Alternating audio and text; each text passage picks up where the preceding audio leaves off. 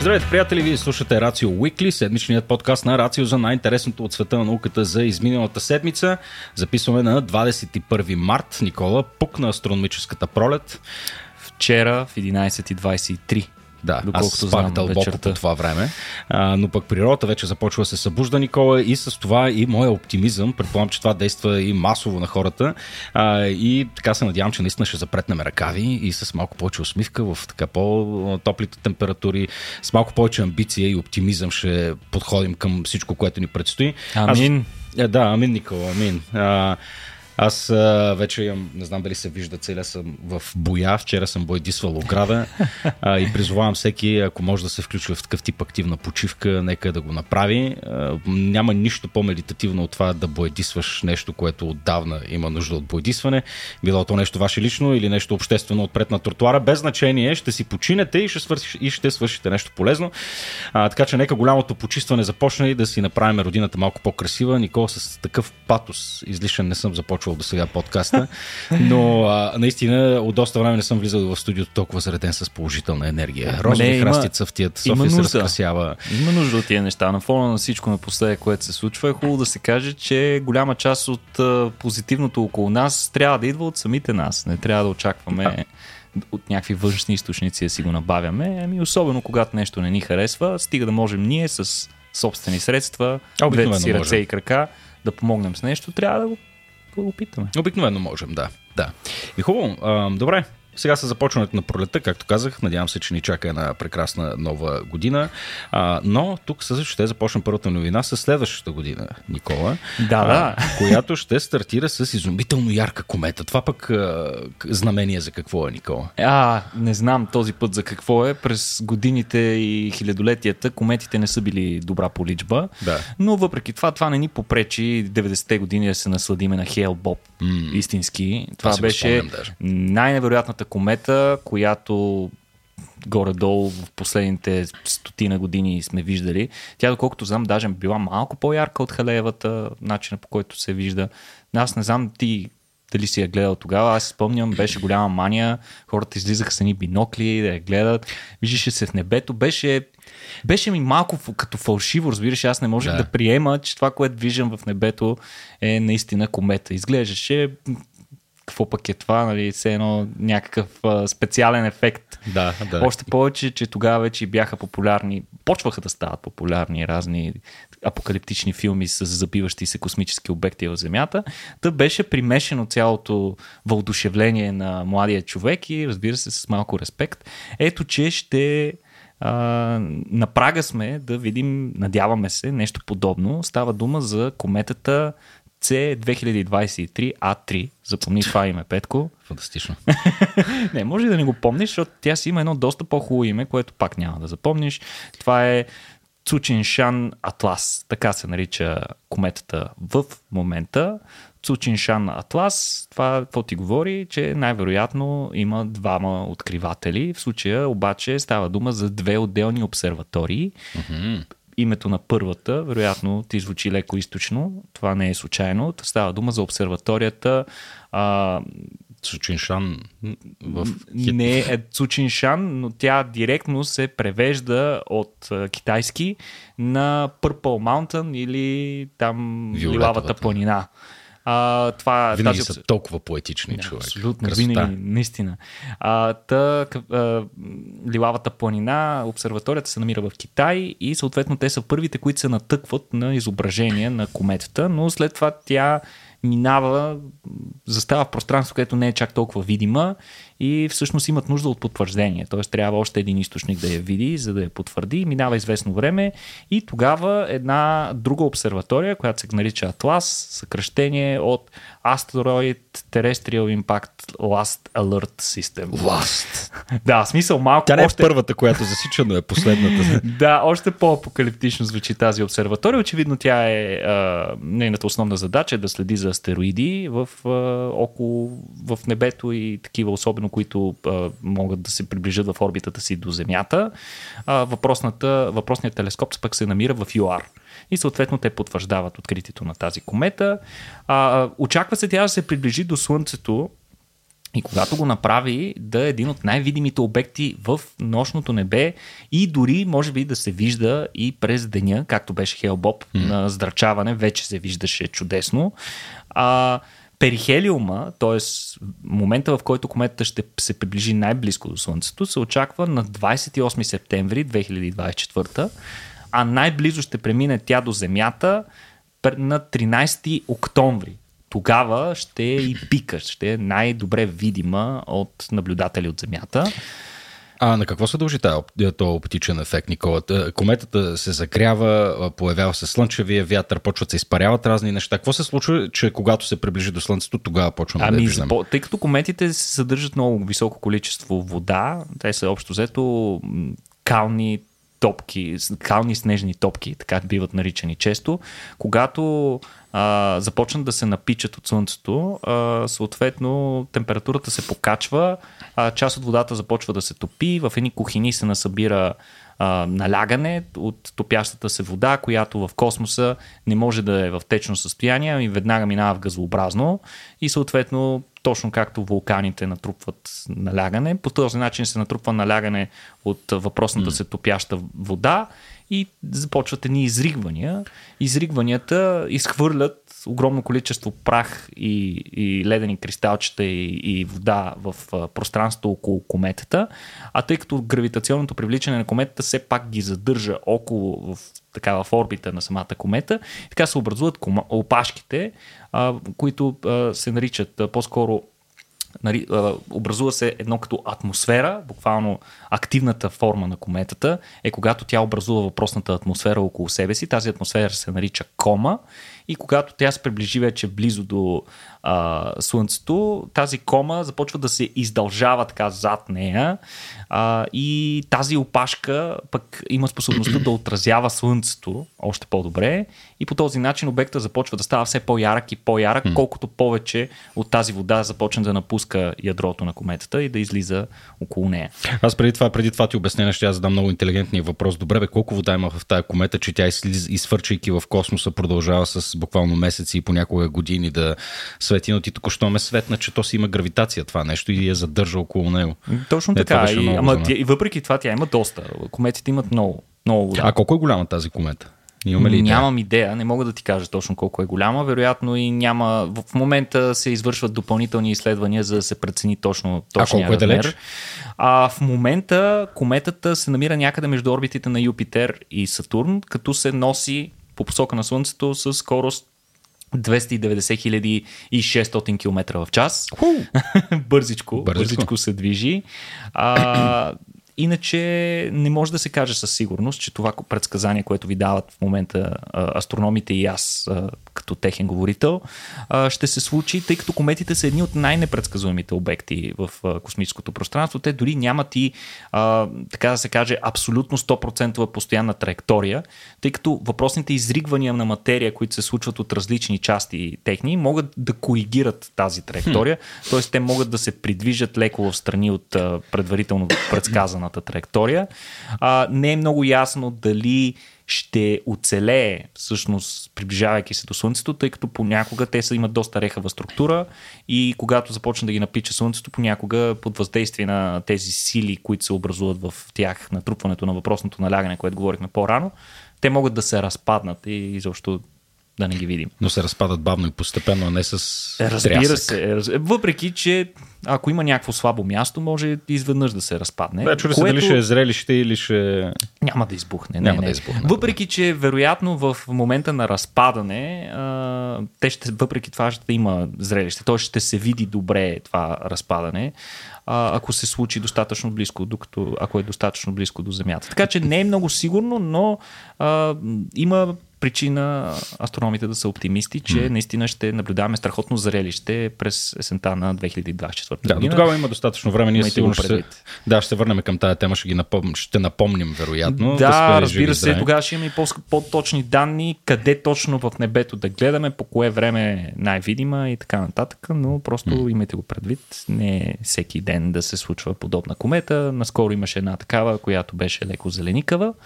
А, тя никак не беше видима с а, просто око, поне на повечето места около в цивилизования свят, но въпреки това а, имаше средица ентусиасти, които ходиха с фотоапарати, телескопи, mm. качваха се по върхове на планини, където е по тъмно и някои дори успяха да заснемат страхотни кадри. А, тази ще бъде по-видима със сигурност. Mm. Ами добре, ще очакваме с нетърпение. Те такива зрелища не се виждат често, така че трябва да сме подготвени да си ги букнем в календара. Да, да. А, Никола, нещо, което аз ще букна в календара със сигурност е дата 31 март тази година, нещо, което предстои след няколко седмици. Попаднах на една много интересна новина, която искам да споделя с теб. А, статия в Guardian, в която се говори за а, един човек, който вероятно много хора не са чували, тъй като е седял в сянката на гиганта, с когото е работил. А, именно тук говорим за Стивен Хокинг. Въпросният така, инженер и физик се казва Томас Херток.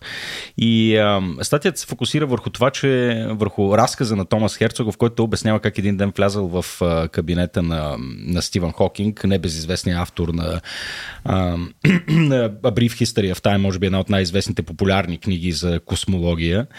А, а, и за астрофизика. Нали, правилно се изразявам, Никола, uh-huh. за това е книгата. Трябва да признаем, между другото, да отворя една скоба, че прочетах тази книга и ми малко ми изхвърча над главата. Мисля, че трябва да повторя, тъй като го направих малко раничко.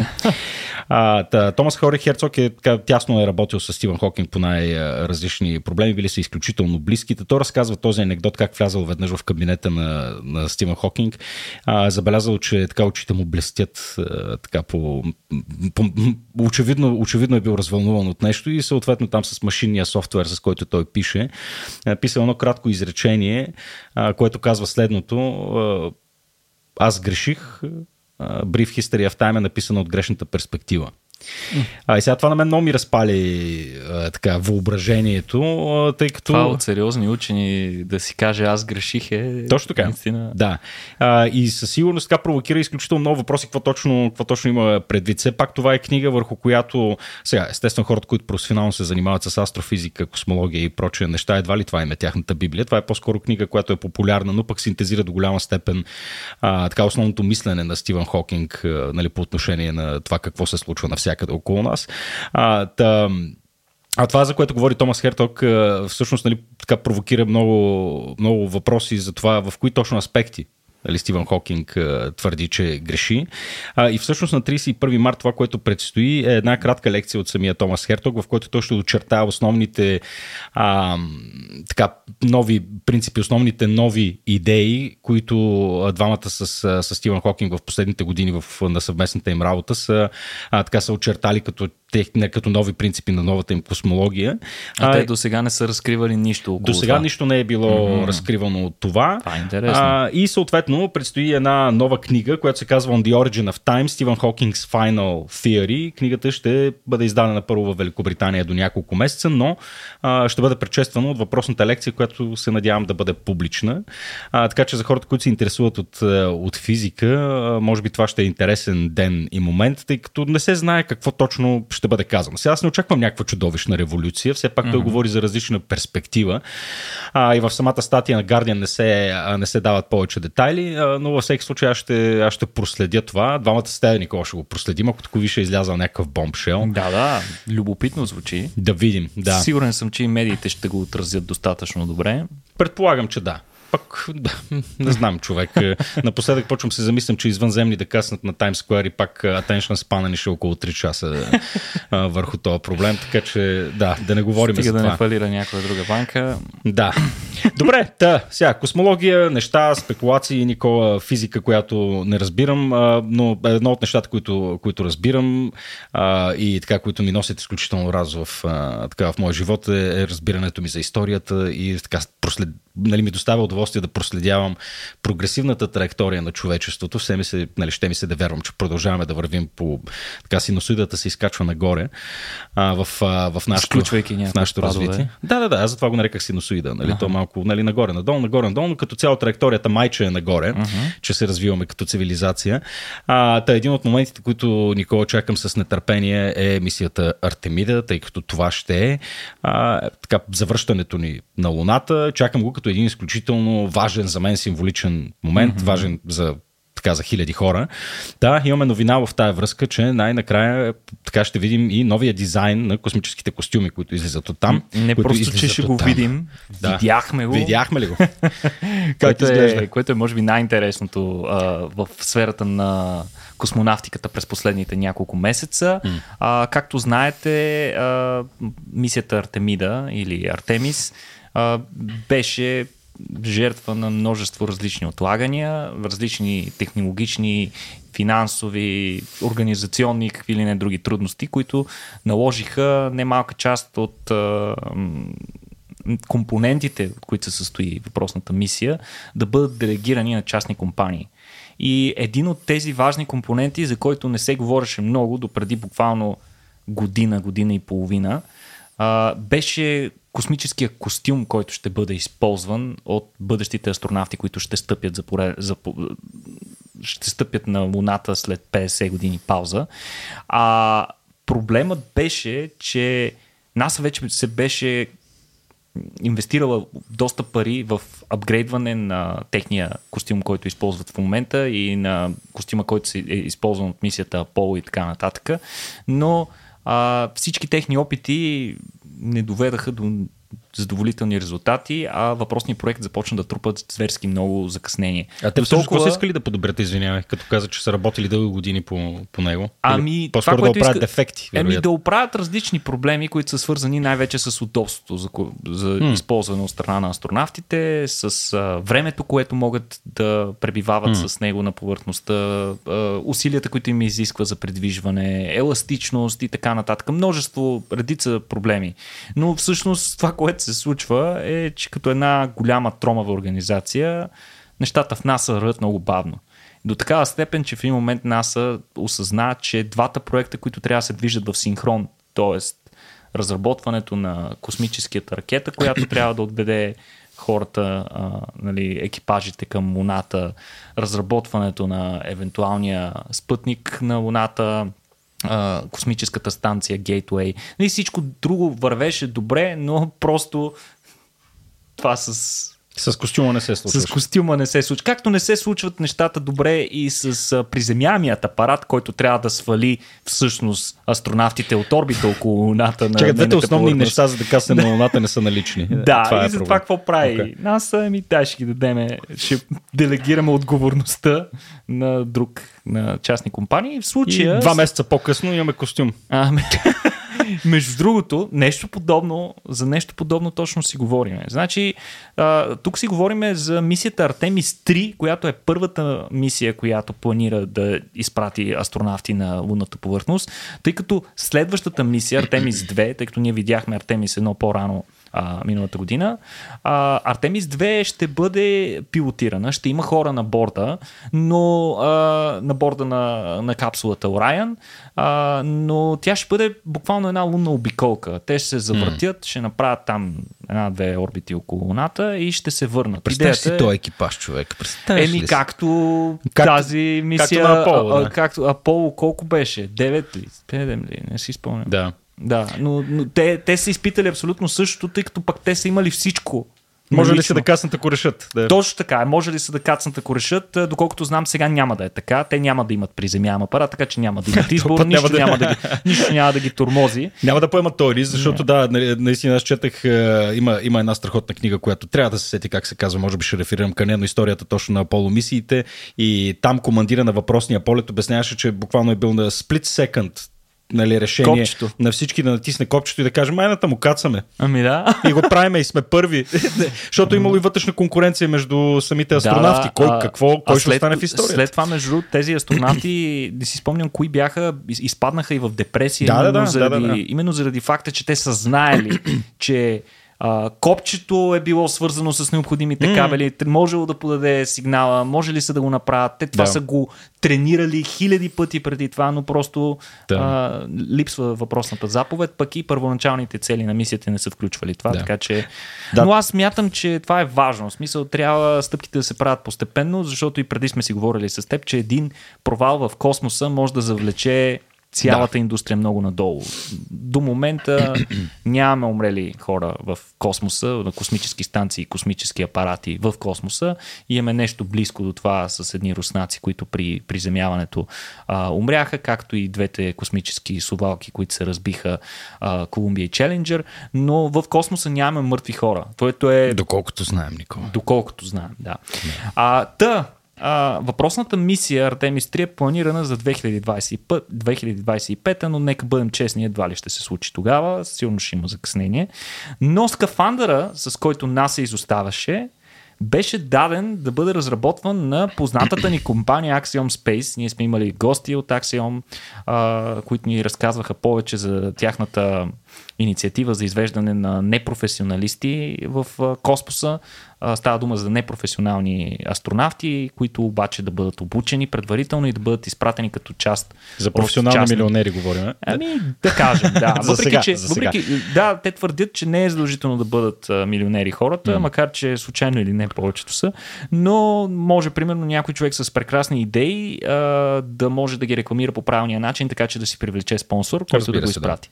Да. А, както и да е, Axiom Space доста сериозно прегърнаха идеята и буквално инвестираха по-голямата част от усилията на компанията в разработването на следващия космически костюм. И, случайно или не, както казахме, по-малко от две години по-късно, вече имаме нов костюм. За да добиете представа, последният най-новия костюм, който НАСА е разработвала, е преди 40 години при повече от 40 години. Това е костюма за космическите сувалки. А, а костюма, който в момента се използва, а, използва в много големи кавички, използваше на Международната космическа станция, така нареченото ЕМУ, Емил. А, та Емил костюмът пък е на 50 години, той се използва за работа извън борда, т.е. по повърхността на станцията, когато трябва да се закачат различни апаратури, да се асистира за а, скачане на космически апарати или да се изстрелват такива от Международната космическа станция. Та въпросните Емил напоследък доста сериозно аварираха след втори пореден случай, в който астронавт ще се отдави. Да. Те са тотално спрени от употреба. В момента единствените костюми, които се използват на Международната космическа станция, са руските Орлан. Да. А дизайна е на 50 години или са произведени преди 50 години? Дизайна, има голяма разлика. Дизайна, да. дизайна okay, okay. на 50 години. Та новия костюм. Почваме да си говорим за него след, на шумна презентация, на която присъстваха множество медии, беше представен новия костюм, който тежи едва 55 кг кг и а, което го прави сам с цели 25 кг по-леко от този, който е използван на мисията Аполо, т.е. доста сериозна разлика. А, ще се влиза, тъй като костюмът е вече доста по-голям, а, доста по-сложен и а, съответно ще се влиза в него по подобие на руските а, Орлан, т.е. ще има шлюз в задната част, през който буквално човекът ще влезе, а не както са сегашните а, емил костюми, които се обличат компонент по компонент. А, а те могат ли да се обликат самостоятелно, тъй като съм виждал на астронавтите сега, все някой трябва нещо да им закача, да им прави, да им такова? Е, да, със сигурност ще трябва да им се помага, mm-hmm. но вероятно а, ще, ще мислят и за това, за да могат да се, да се обличат самостоятелно. Да. Нали, все пак предполагам, че и на мисиите Аполо, тъй като няма да можем да пратим чак толкова много хора, mm. че някой да отговарят, нали, за, за да помогнат на астронавт да се облече.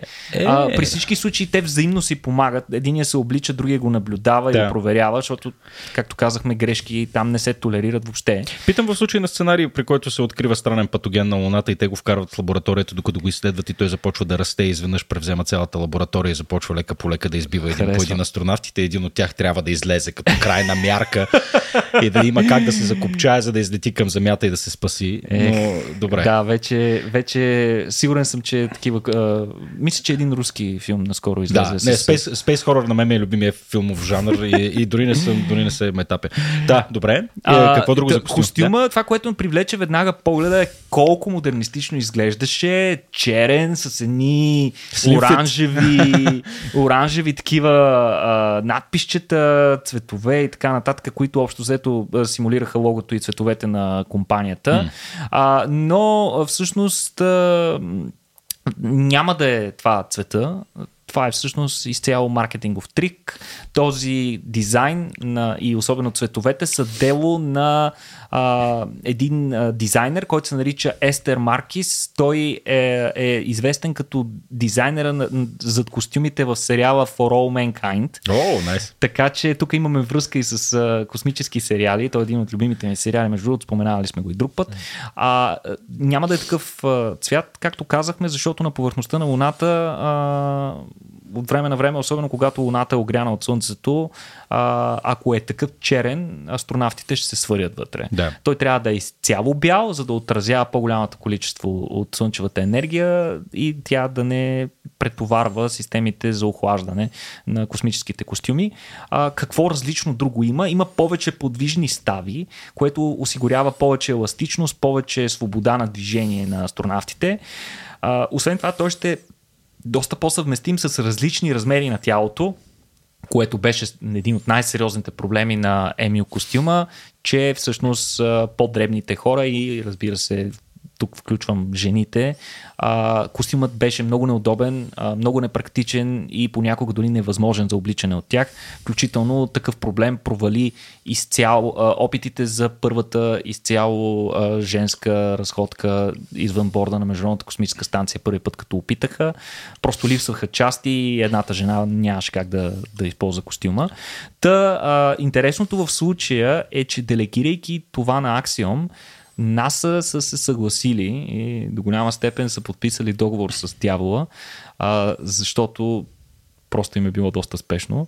А, това не е стандартна практика, но всъщност Axiom запазва пълните права над костюма. Това е много интересно. Тоест, те могат в последствие, след като се осъществят мисиите Артемис, където той ще бъде използван и изтестван за първ път, те ще могат да го продават и предлагат на трети страни, като се надяват по този начин те да стимулират зараждащата се част на космическа инициатива. В това, особено свързана с построяване на частни космически станции и частни мисии на Луната, може би един ден.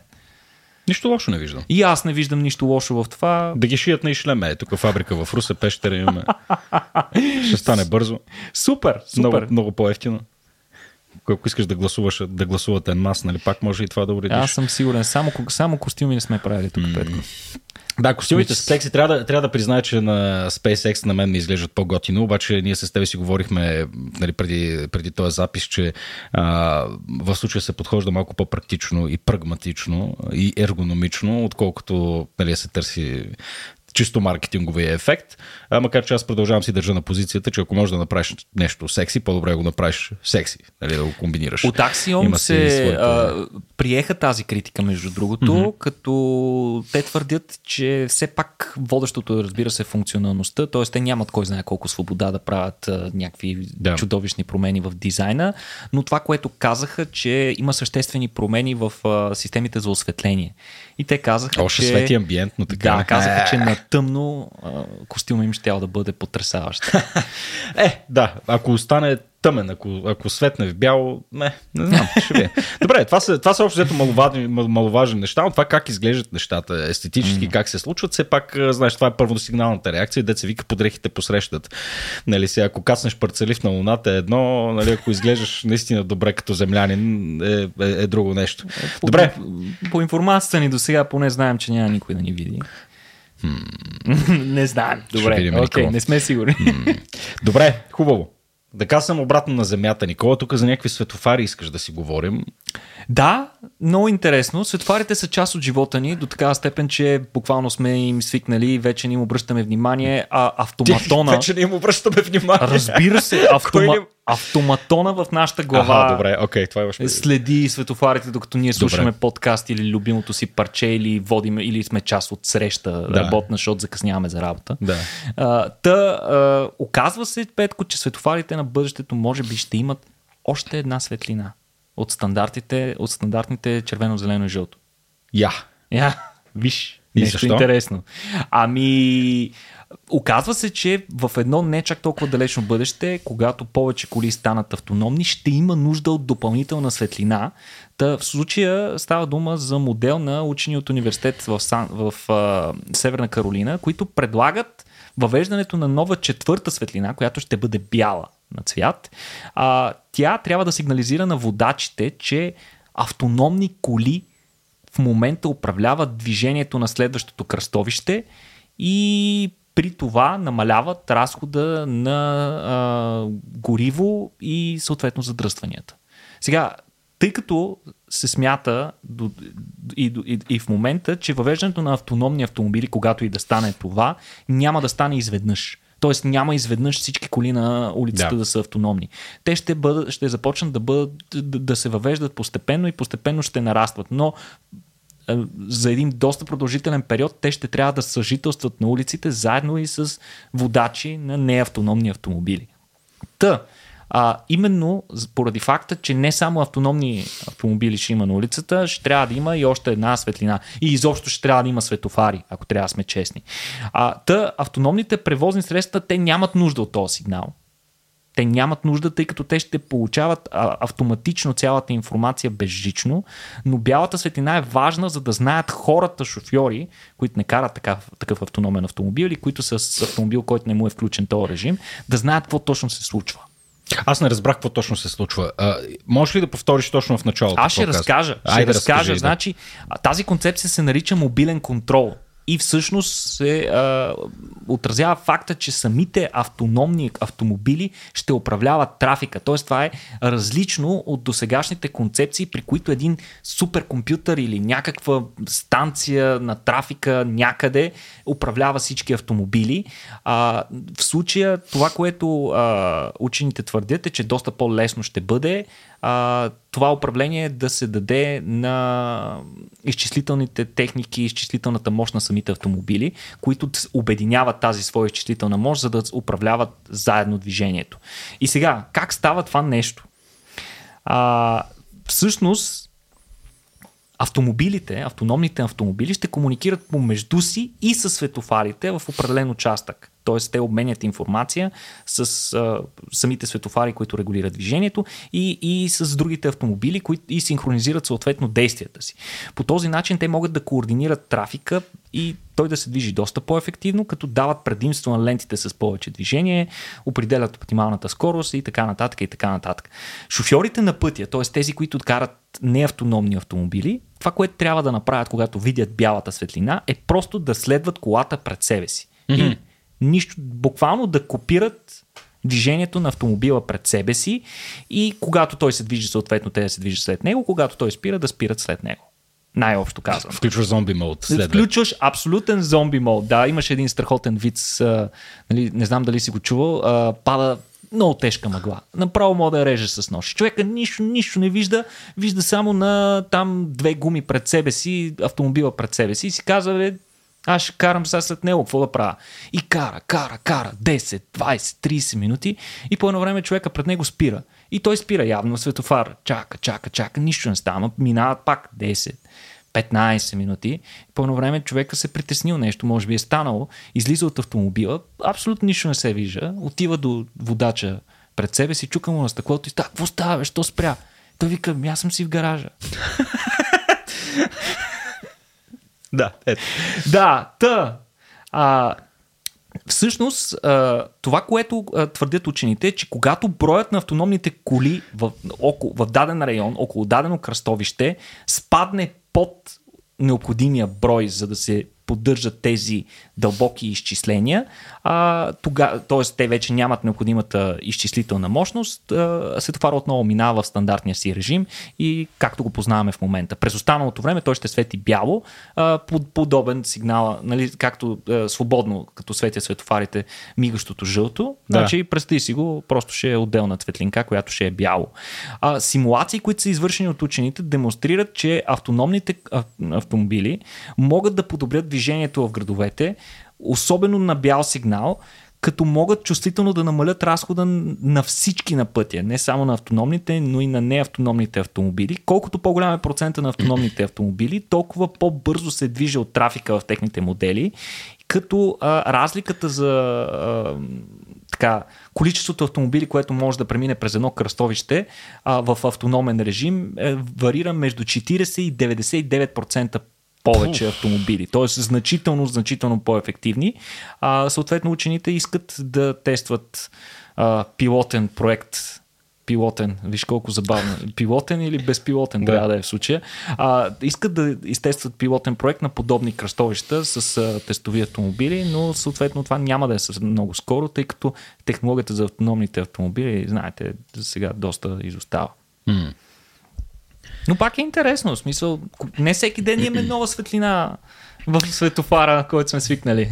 Да, абсолютно. Една такава технология. Не знам, аз по някой път съм се замислял е, поне съм си представял, когато дойде времето, че нали, доминиращия автомобил да е автономния, си mm-hmm. ги представям на едно кръстовище, просто като светне зеление, как всички тръгват едновременно някак, а не е нали, един след друг, един след друг, един след друг. Не знам дали това изобщо е, е възможно или някакси наивно и по-детски го разсъждавам. Абсолютно, това е идеята и да се скъси да. дистанцията между автомобилите, без при това да се повишава риска, да. така наречените трафик трейнс а, които се разработват от а, различни други компании, това със сигурност ще, ще да, подобри нещата да. доста. Абе, не знам, аз мисля, че трябва да вървим в малко по-различна посока, според мен. Що се отнася до градската среда, автомобила естествено ще е безценен, когато трябва да пътуваме от точка А до точка Б извън градовете, но си мисля, че що се отнася до градската среда, автономни или не, манете им на колите. Ами... Трябват ни велосипеди, трябва ни хубаво метро, трябва да се срещаме едни с други, а не си седиме в бронираните кутийки. Най-вече, най-вече бъдещето на личните автомобили е преброено, според според мен. Искрено се надявам да е така. Ако трябва, ако трябва да бъда честен, сега естествено аз също като всеки друг човек си ценя личната автономия. Мен ми харесва да съм си в колата. Mm-hmm. Безспорно е така, а, но съм повече от готов да го заменя с а, а, така наистина удобно, обществено, комфортно, комфортна альтернатива на, на предвиждане. Пък нали, било и то дори метро и автобус, нямам нищо против да си обменям въздуха с гражданите си. Сега, нали, би било хубаво да носят маска, когато им се казва, но това вече, вече е друга тема. Не, да живее велосипеда, Никола, мен това ми е, това ми е приоритета. Добре, еми, като си говорим за бъдеще, Никола, очевидно вървиме към а, декарбонизирано бъдеще. А, четем се повече и повече колко а, тази трансформация на, на енергийната система на планетата и особено на конкретни държави, как а, малко неочаквано, може би, всъщност тази трансформация се случва с доста бързи темпове. Например, съвсем наскоро мисля, че в Economist прочетах статия, в която се казва, че Китай а, в момента строи толкова нови вятърни и слънчеви мощности, че тя потенциално би могла да бъде енергийно независима до 2030 година.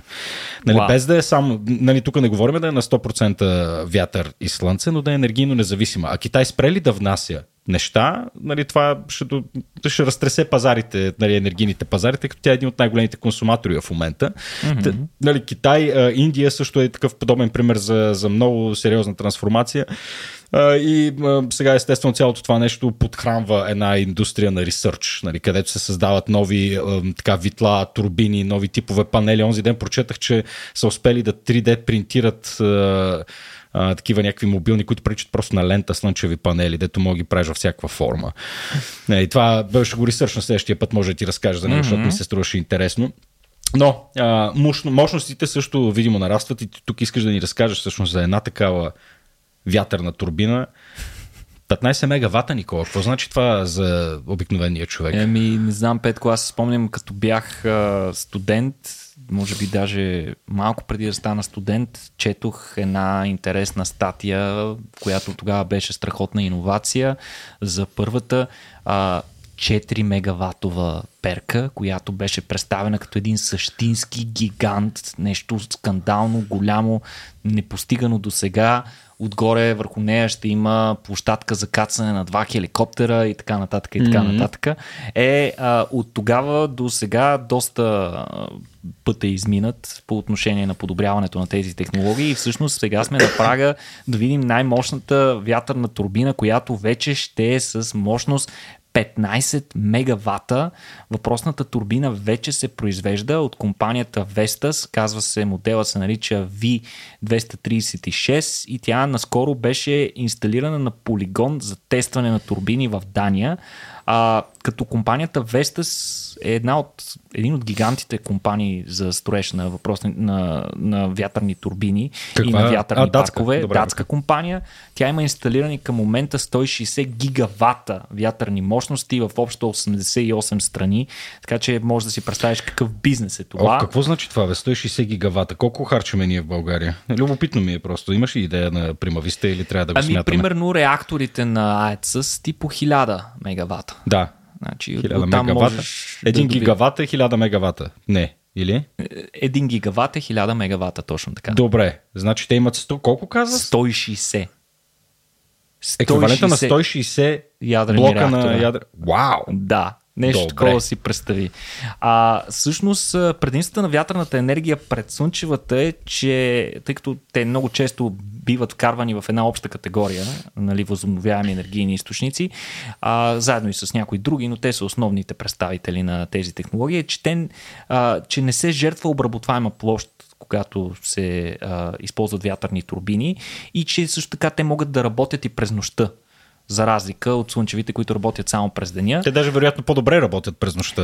Д- По-духа вечер, не да, знам. Да, зависи къде биват поставени, но Да. наистина денонощната динамика на ветровете показва, че понякога през нощта могат да са по-ефективни. Да. А, те са идеални всъщност за малки държави с голяма акватория, например островни държави или държави, които съдържат островни архипелази и така нататък. И а, където всъщност има и постоянни ветрове край бреговете, нали, в близост до големи водни басейни има непрекъснато течение, което може да бъде използвано за производство на електроенергия. А, в последно време това, което се забеляза като тенденция в индустрията е да се правят все по-големи и по-мощни турбини, които съответно да имат много по-висока ефективност, да имат по-малко разходи за инсталация и за поддръжка, т.е. разходите а, на мегаватт да бъдат максимално снижени и а, всъщност основният а, фактор, който тласка цената на вятърната енергия надолу е именно нарастване на вятърните турбини. Не се знае до кога ще може да продължи този процес. Със сигурност има някакви технически лимити на това, а, но а, най-общо казано, големите перки имат повече площ, съответно могат да улавят дори по-слаби ветрове и да генерират електричество доста по-ефективно и, и, и по-лесно. А, конкретно а, диаметъра на перките, нали, а, диаметъра на, на, на въпросната турбина е 236 метра. Значи, представи си го, за да пробягаш от единия и до другия край и ти си Юсейн Болт. Аз съм И- Юсейн Болт, да? Да, ама в пика на, на формата си и за да пробягаш от единия до другия край, ще ти трябва 20 секунди спринт. За да добиеш представа колко е дълго това нещо. Е, това са две, две и половина футболни игрища. Почти. Не, Точно по-малко. Да, да, две и. Това е дължината на перката, Вау! Като а, заедно с кулата цялото нещо е високо около 280 метра, т.е. е малко под айфолата кула на височина. Айфеловата кула се върти. Е, така. Да, абсолютно. Всяко вит... Всяка перка, всяко витло е с дължина 115,5 метра. А, 80 гигавата енергия годишно може да произведе една перка, според а, производителя. Разбира се, това е при идеални условия. Съответно, може една перка да захрани 20 000 домакинства и да спести а, изгарянето и извеждането в атмосферата на 38 000 тона въглероден диоксид годишно. Тоест, спрямо въглещата, очевидно, подобна перка ще е доста, доста добро средство за декарбонизиране. А, съответно, вече получи сертификат за серийно производство въпросната перка, като в същото време в Китай вече съобщиха, че са направили 16 мегаватова турбина, което е непотвърдено, разбира се, все още, а дойдоха новини и за други компании, които са в процес на разработка на 18 мегаватови турбини. Така че а, истински, истински вятърни чудовища. Представи си как би се чувствал Дон Кихот. Тичайки към едно такова нещо. Тич... Той вероятно го вижда и тръгва да тича с коня срещу него и минават часове, той не може да стигне. И вече след още един час, когато види толкова е, колко е голямо, вероятно би обърнал ход на коня и би Добре, се прибрал. сега. Аз гугълвах тук нещо. 8 турбини, 1620 мегавата е ТЕЦ Марица Изток 2. А, значи, колко ни трябват 100 такива турбини, 16 ватови условно, са колкото един ТЕЦ Марица Изток 2, а ТЕЦ Марица Изток 2 колко, каква част е от българската енергийна система, кой го знае. Опитвам се да го направя, дали да го, да го видя като еквивалент, какво, какво, какво означава това. Да. Най-лесно, наистина. А, колко всъщност, чай да видим колко беше тя. Тя е 15 мегавата. Да. Бая такива трябва. Стотина. Стотина трябва. Повече, да, малко повече от стотина. Стотина трябват, за да компенсират един ядрен реактор. Да. Което означава, че все пак ядрените реактори като плътност и производство на електроенергия е да. продължават да бъдат топа, най-вече защото пък и те винаги работят на мощността, която им да сложиш да работят. Да. С изключение на малкото време, което имат нужда от сервизни промени, смяна на гориво и така нататък. Да. А без АЕЦ няма станат нещата, но не, турбините то... са много важни в енергийния микс. В смисъл, да. в енергийния микс трябва да имаме, да го разнообразяваме все повече с цел максимално да изтласкаме горенето на фусилни mm. горива, да, и, да има все по-ниска стоеност. Тъй като, както и да си говорим, каквито и технологии да сме разработили през последните години, доминиращото количество енергия, което се... В смисъл, доминиращият ни източник на електроенергия за нашата цивилизация като цяло на планетата продължава да бъде горенето на въглища. Пет. Да, да. Което е безумие. Особено в Индия. Индия все още яко бълват. Да. Няма значение навсякъде. Така навсякъде, че този тип да. технологии са важни. Те трябва да се развият, разработят и постепенно да стават все по-ефтини, се въвеждат все по-голямо количество. Добре, де, окей. И такива неща трябва да се произвеждат масово и в огромни количества. Сега нали, всеки от нас е виждал изображения на едни безкрайни вятърни ферми, на безкрайни слънчеви е, ферми и колектори. И аз сега задавам въпроса, защото що се отнася до всеки е, продукт, ако щеш. Нали, човек трябва да мисли за целият производствен цикъл, да, си, нали, да се прецени това нещо, наистина ли офсетва някакви а, емисии на въглероден диоксид или не, дали наистина е по-екологично чисто или не е, защото често пъти се получава, че ако погледнеш целият производствен цикъл, се оказва, че нали, необходими са едни 50 години, примерно, за да се компенсира самия производствен процес нали, mm-hmm. и енергията, която бива използвана, за да се произведе даденото нещо. Та тук въпросът по отношение на, на тия огромни машини, в смисъл, бога ми перка от 115 метра. Това нещо за колко време е, така се избиваш, колко ресурс се влага в това нещо? Това са айфелове кули, които ние трябва да строим. От какъв материал първо ги правят, Бенико? Това е Десетки, е... стотици, хиляди такива да. айфелови кули, които трябва От да От какво се правят? Те не са Самите перки метал или? Не, се, не са метални, не са алуминиеви, те се правят от фибростъкло. Фибростъкло? Фибростъклото е основният материал, от който се правят перките. То предполагаме по-леко метал Точно така. То е композитен материал, който е едновременно лек и здрав, mm-hmm. което е необходимо, за, е необходимо условие за максимална ефективност на перките. Mm-hmm. Но големия проблем на фибростъклото е, че то е много трудно и много неприятно като отпадък. Тоест в момента, в който дадена перка трябва да бъде пенсионирана, тя не може поне на този етап не може да бъде преизползвана до такава степен, че нищо не може да бъде направено с нея и тя буквално трябва да бъде натрошена и зарита в земята, депонирана. Нищо не можем да направим. А както казахме, ще имаме нужда от десетки хиляди такива перки по а, цял свят. А колко е живота на една перка, знаем ли? Ами различно е. В зависимост, от, не, зависимост от технологиите, но при всички случаи няколко десетки години, може би 20 на години. Нямам представа. Да, тук, просто, е тук просто гадая, но наистина големия проблем до момента е, че те трябва да се депонират. А, това не решава проблеми, а по-скоро създава такива. Сега, до сега усилията на повечето компании, които се опитват да разрешат този проблем, беше да се намери нов материал, който да има същата или дори по-висока устойчивост, пак ниско тегло, но да може да се рециклира директно. И има различни успехи в това направление, но всъщност голямата новина дойде отново от същата датска компания, Петко, Vestas, които обявиха, че няма нужда няма нужда вече да се търси нов материал. Те продължават да работят с фибростъкло, тъй като са намерили начин да рециклират фибростъклото, което е наистина много революционно и, и, и то да го направят по начин, по който да е економически оправдано.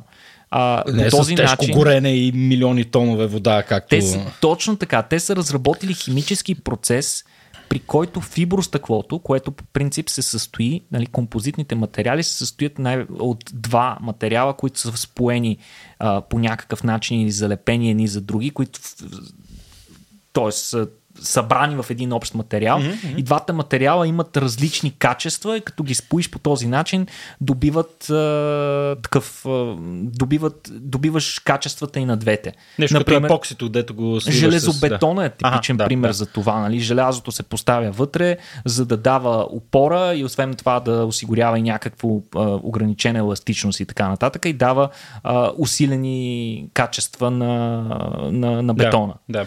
А, в случая фибростъклото се състои от епоксидни смоли и стъклени нишки. Стъклените нишки се разпъват, а епоксидните смоли епоксидната смола ги залепя и ги превръща в някакъв крайен продукт.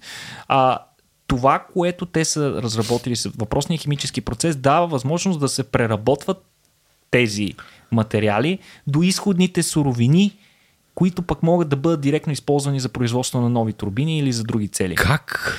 Какво Н... значи до изходните суровини? Ще разделят епоксито от натрошените стъкла. Точно така. Нишките могат да се преизползват след това и самата епоксидна смола, а, се, която е полимер, т.е. те отделят мономерите, които след това при обработка могат да се вкарат в производството на нови турбини, което е наистина, наистина много революционно.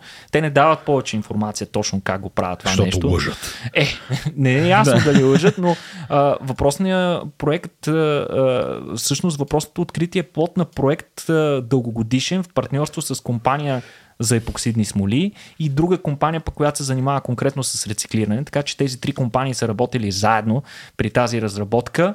А, това, което те обявиха е, че първо в този процес фибростъклото се разделя на фибри и на епоксидни полимери, чрез въпросния химически метод, после епокси полимера пък се разграждат до ценните първични материали и тези материали после директно се влагат в производство на нови турбини, като това осигурява нещо като кръгов процес си представи. Да, да. А, новия метод може да се приложи в индустриален мащаб, твърдят те, като а, може да се приложи както за стари перки, така и за тези, които те първа предстои да бъдат а, пенсионирани. Тоест, вече събраните отпадъци от стари перки могат директно да се. Е, това е супер. Аз реках, че да тези техните си перки само. Малко, не, малко не. Монсанто стратегия. Не, напротив, те твърдят, не. че това нещо може директно да се, да се вложи в перките на техните конкуренти. А, това дава наистина потенциално нова ера в вятърната, вятърната енергийна индустрия, защото ще намали доста разходите за обезвреждането, депонирането и така нататък, които, които са част от целия процес. Както ти каза, той трябва един процес да се разглежда от самото начало, от добиването на изходните материали до края вече, в които се утилизират отпадъците. А, ще помогне доста за проблема с устойчивостта, но и също така това ще източник на ценни материали. Когато отпадъкът се превърне в нещо ценно, вместо да. да го наричаме отпадък, ние отпадък наричаме нещо, което не можем да използваме директно. А това вече няма да отпадъка, ще е суровина.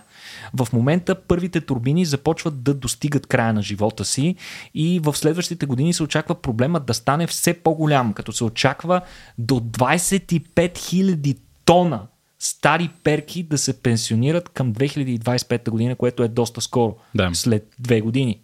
Така че а, идва тъкмо на време тази а, те, нова технология. А, специална програма на Европейския съюз за безопасно а, пенсиониране а, и спонсорира а, част от а, този проект, така че а, той е бил част от една цялостна стратегия на Европейския съюз по декарбонизация, а, като а, освен това е подписан специален меморандум между фирмите участнички да не се изпращат а, неразградими отпадъци на трети страни, което беше стандартна практика. Wow. Така че а, има, има опит на цялата индустрия да излезе на, на светло в целия си процес и да бъде образец за това как можем да постигнем нещо близко наподобяващо до идеала, който е кръговата а, економика, да. който трябва да кажем, че като идеално кръглите кокошки в вакуум не е напълно постижима, но а, все пак е нещо към което трябва да се, да се стремим, като съответно компанията вече планира построяването на 6 фабрики в Европа за преработване на стари перки, като те са в процес на планиране. Ето аз се обръщам към моят депутат, иначе казано бъдещият ми такъв. Имаш ли, имаш ли човек в парламент? Нямам, но ето това е една страхотна възможност на България да влезе като играч тук и да предложи, защо Боже, пък не Никола. една от фабриките да се построи тук. Ма защо не? Да, Боже. Как? Мога да си помечтаем. Може, нека да си помечтаем. Нали? Позволи ми, нали? Не, не, не, не, не.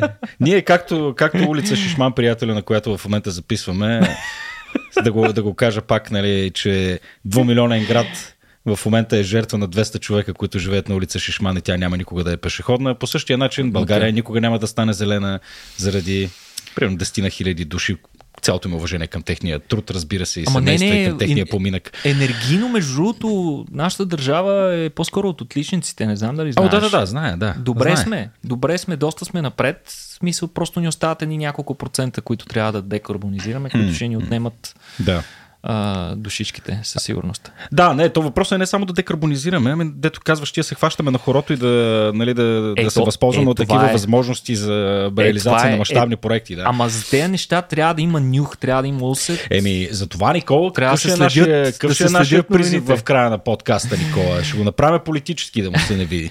Нали, и аз ще призова всички наистина Аре, гласувайте на хора. Си се знам, че е гадно. Знам, че не всичко ни харесва. Не всички са перфектни. Ама то не ни е симпатичен, ама то па не говори за това. А, абе да, за тях ще гласувам, а ще гласувам, нали, защото нали, няма за кой друг. Или па няма да гласувам, защото всички са ми досадни. А, стига вече. Да, знам, че сме твърде умни, за да вземаме праволинейни решения, ама по някой път трябва нали, нещата да се разделят на черно и бяло и да вземем такива в каквато и политическа, в какъвто и политически спектър да биете. Абсолютно. Смятам, че това правило а, нали, често пъти работи. Избирате си кауза и малко му следвате си е при цялото несъвършенство на хората, които ги изповядват а, тези, тези, тези или приоритети. Добре, а, добре. Ами, това е. В смисъл, освен да ви призовем да продължите да подкрепяте нашия подкаст, ако му се наслаждавате, да разкажете за него или да ни подкрепите в сайта racio.bg наклона черта support, да си купите книга от нас а, или пък Рацио Пас. Рацио Паса ви дава достъп до а, всички наши събития в рамките на една календарна година а, на една доста, доста добра цена. Ако трябва да ходите на индивидуални събития, а, ще ви коства малко всъщност. Нали? Ние не, не, не чарджваме кой знае колко много, но пък си е дил да си имате Рацио Пас и е чудесен начин и ние да си планираме бъдещето, така че... А защо и пък да не си купите тениска, която да носите на плажа Точно така. Точно така. и с която ясно да демонстрирате колко над интелектуалното средно ниво се намирате вие. Или просто а, да, да покажете, че подкрепяте нас от Рацио в нашата кауза да, да разпространяваме словото на науката. Точно така, да. Ако си жълто паветник и искаш да си хип, науката е хип. Купи си... науката е хип. Между аз самия звуча като деда, знам, някакъв дедо вече. Това сигурно никой не го казва. Както и да е. А, добре, а, какво казахме ли всичко, което имахме да казваме, Никола? Добре, отново благодарности, приятели. Наистина гласувайте а, гласувайте. И бъдете дейни. И бъдете дейни, да. Еми, до следващия път, приятели. А, чакайте, чакайте. Тук ли сте още?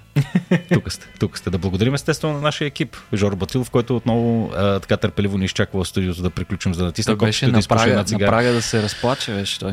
Точно така, да. Пак ще ме забравят. Явор Пачовски, разбира се, нашия аудиоинженер, който а, не знам какво изпитва всеки път, като ме види на видео, че микрофона ми е ето така, Никола. А, така, че, Гангстърската. Да, Явора, благодаря ти, благодаря ти за търпението. Приятели, разбира се, Никола, огромни благодарности към теб. Ти си гръбнака на този подкаст. А, ще кажеш нещо и за аз ти благодаря, Петко. Ти си нашата визия на подкаста. на те прочитаме. До следващия път, приятели. Чао. До скоро.